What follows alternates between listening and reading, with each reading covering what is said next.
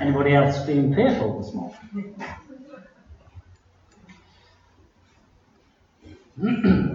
uh, Rachel was supposed to be speaking this morning. She is one of those uh, people who is at very high risk. And there are a number of people here this morning, but there are a number of people in our church and in our community who are at high risk. And uh, so we're in a sermon series going through Lent, and actually, having stepped in and looked at what I was supposed to do this morning, I'm going to lay that to one side. Uh, that's partly because we were supposed to do the whole of Acts chapter 17 this morning. If you have a Bible in front of you, if you can get access to a Bible, then have a look at Acts chapter 17. If you can't do that, then have a look this afternoon, because what you will find is that there are a number of experiences that Paul and his companions have as they are spreading the good news. And the Bishop of Oxford, who is guiding our structure through Lent this year, has wanted us to think as communities and churches about principles of deep fishing, about being those people who are courageous enough to do the counterculture, to go out into the deep water where the fish are definitely not going to be, to let our nets down when we've fished all night and caught nothing and only just washed them and put them away. And trust that He will do something completely unexpected. And the bishop wants to suggest that there are four principles that churches should look at. Uh, the first is that uh, the Holy Spirit should be our guide and our director. The second is that God works in unexpected ways and places and people. And then there were two that I was supposed to cover this morning. Uh, that different places respond in different ways. And if you read through Acts chapter 17, you will see that very clearly. Okay? The Bereans eagerly receive the word and they go away and they read their scriptures at night. And Paul commends them for that. Very different experience in Thessaloniki, very different experience again in Athens. And then the fourth thing, which I think is relevant to this morning, the bishop would like us to contemplate is that we need to be courageous. And even as I was sat here this morning, I was put in mind of the sermon series that Victor uh, initiated about Gideon some time ago. Do you remember that? Do you remember the beginning of that sermon series? I looked it up just uh, as I was preparing to stand up now. This would be Judges chapter 6, verse 11. Now the angel of the Lord came and sat under the oak of Ophrah, which belonged to Joash the Abiezrite. Uh, as his son Gideon was beating out wheat in the winepress to hide it from the Midianites, the angel of the Lord appeared to him and said to him, The Lord is with you, you mighty warrior. Remember that? Mighty warrior? Not Gideon, eh? And so I ask, is anybody feeling fearful this morning?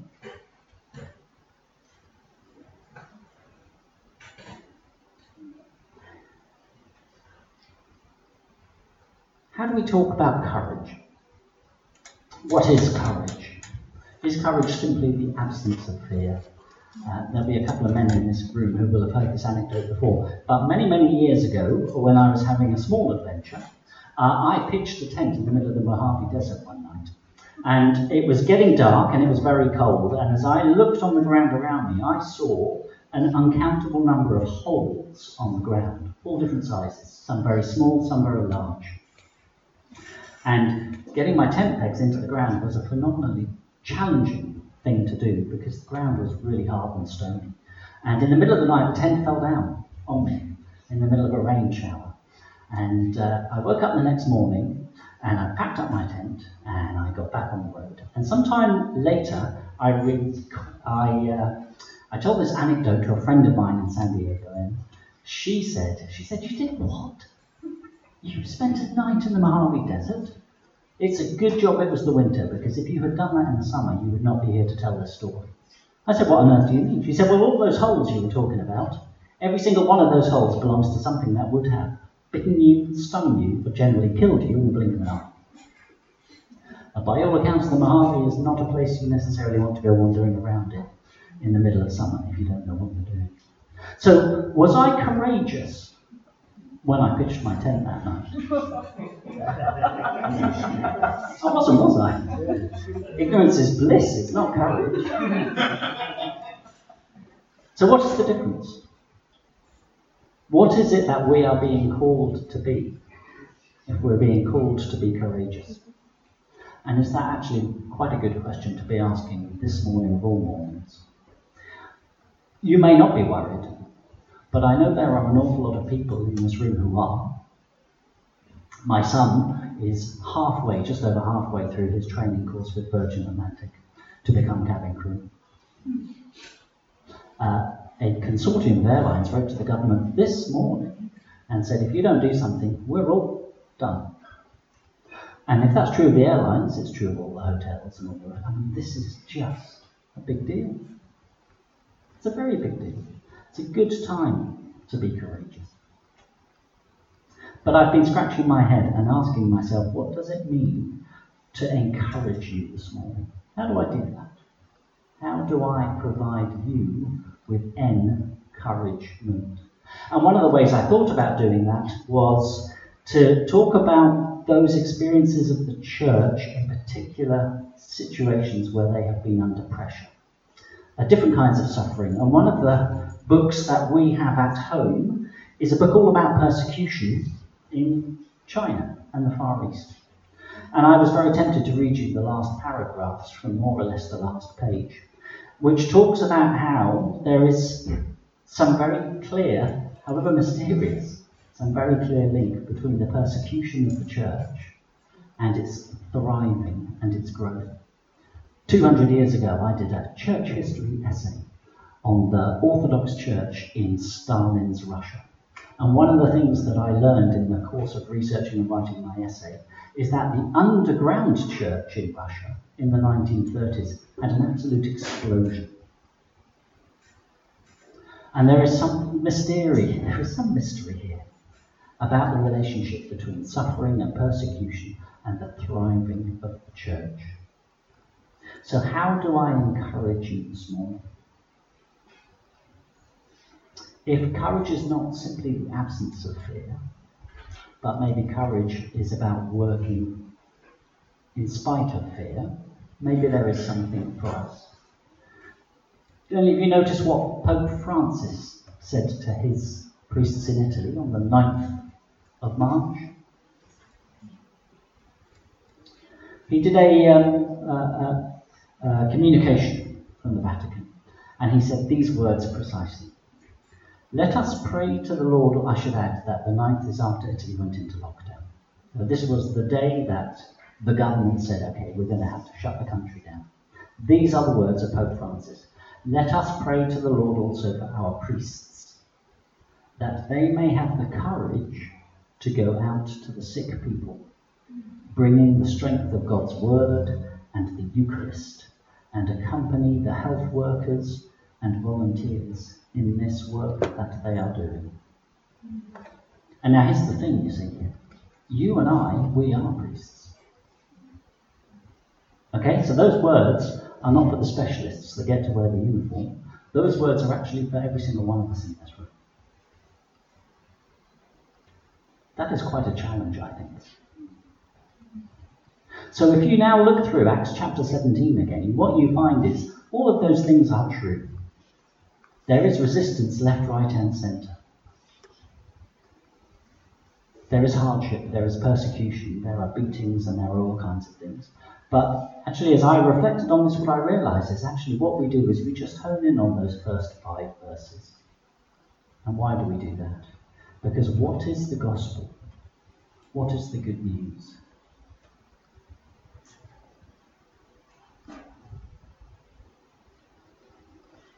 After Paul and Silas had passed through Amphipolis and Apollonia, they came to Thessalonica, where there was a synagogue of the Jews. And Paul went in, as was his custom, and on three Sabbath days argued with them from the Scriptures, explaining and proving that it was necessary for the Messiah to suffer and to rise from the dead, saying, This Messiah, Jesus, who I am proclaiming to you.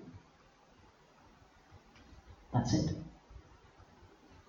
If you want to know what to do today, if you want to know what to do tomorrow, if you want to know what to do three weeks from now, focus on Jesus, the author and perfecter of our faith.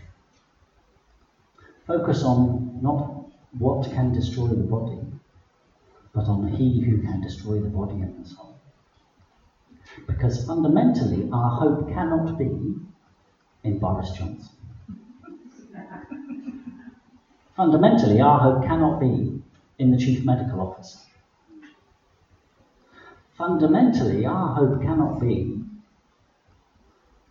that there are enough beds. Fundamentally, our hope, the hope that we have and the hope that we share with one another, is that Jesus Christ came to pay the price, the ultimate price. The price which means that whatever happens to our bodies, we have an eternal hope and an eternal surety and an eternal salvation, which isn't just for us, isn't just ours, but is ours to share. And then you crack open your Bibles when you're all stuck at home because you can't go anywhere else and read the rest of the New Testament. Because it'll tell you that it's not enough for us just to comfort ourselves with this, but that actually then we need to get our hands dirty, wash each other's feet. What? I'm not allowed to touch you. Except that I need to have the courage to go out and go to the sick people, bringing the strength of God's word and the Eucharist, and accompanying the health workers and volunteers in this work. I think the reality is that we're going to need each other in the coming weeks and months. We're going to have to find different ways of community. But we need to be praying for each other. And we need to be doing those practical things sharing names, getting on prayer trees, whatever else it is.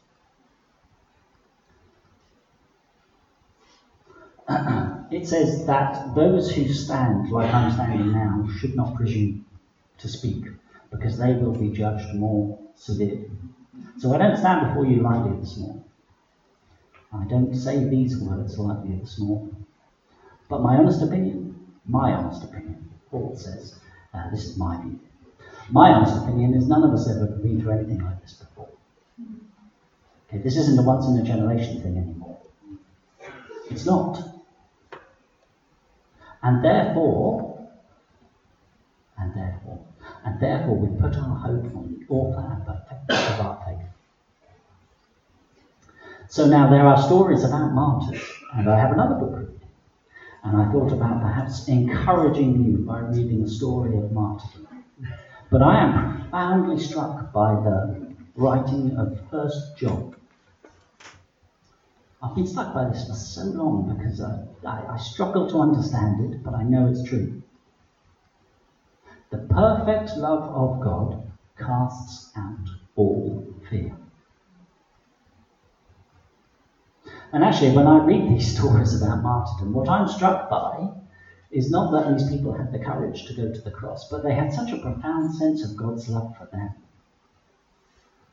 that they could do that. They could see that through. And if we have enough of a sense of God's love for us, then it will be okay. It will be easy. It will be possible for us to go out and go to the sick people, bringing the strength of God's word Eucharist, and accompanying the health workers and volunteers in this work that they are doing. And am I saying this is easy? No, I'm not saying it's easy. But I'm absolutely telling you that it's worth it. And it's worth it because we understand that Jesus Christ has already paid the price for every single one of us. And that our hope and our salvation is an eternal thing. It's not for the next week. It's not for the next three months. It's not for the length of the lockdown. It's an eternal hope. I think I'd like to end by saying a blessing on us. I'm sorry there's not an ordained priest here this morning. Uh, for various reasons, I think they have a power that I lack. But I'm going to pronounce a blessing on us, and then I think maybe we should just sing the last song we sang, which has some phenomenal words in case you haven't noticed. So, let me pray as I bless us.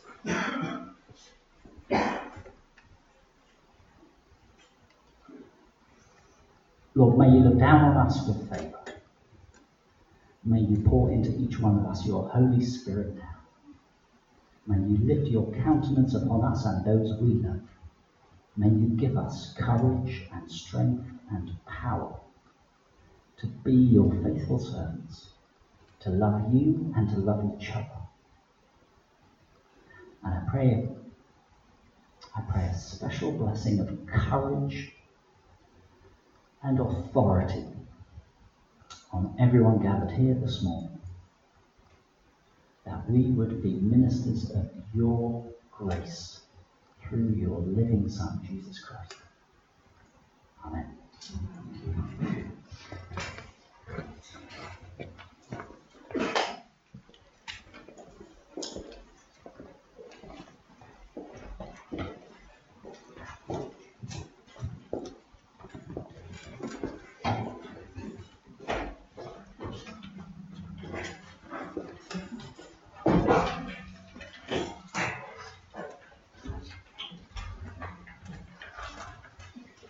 Let's start.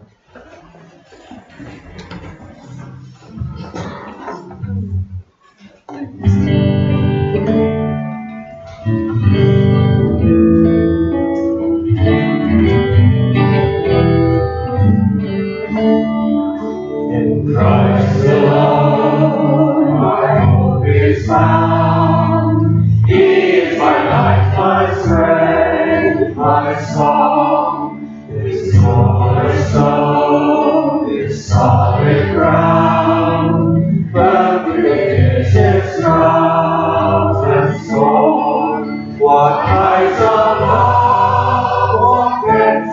peace when billows sail and trying seas. I now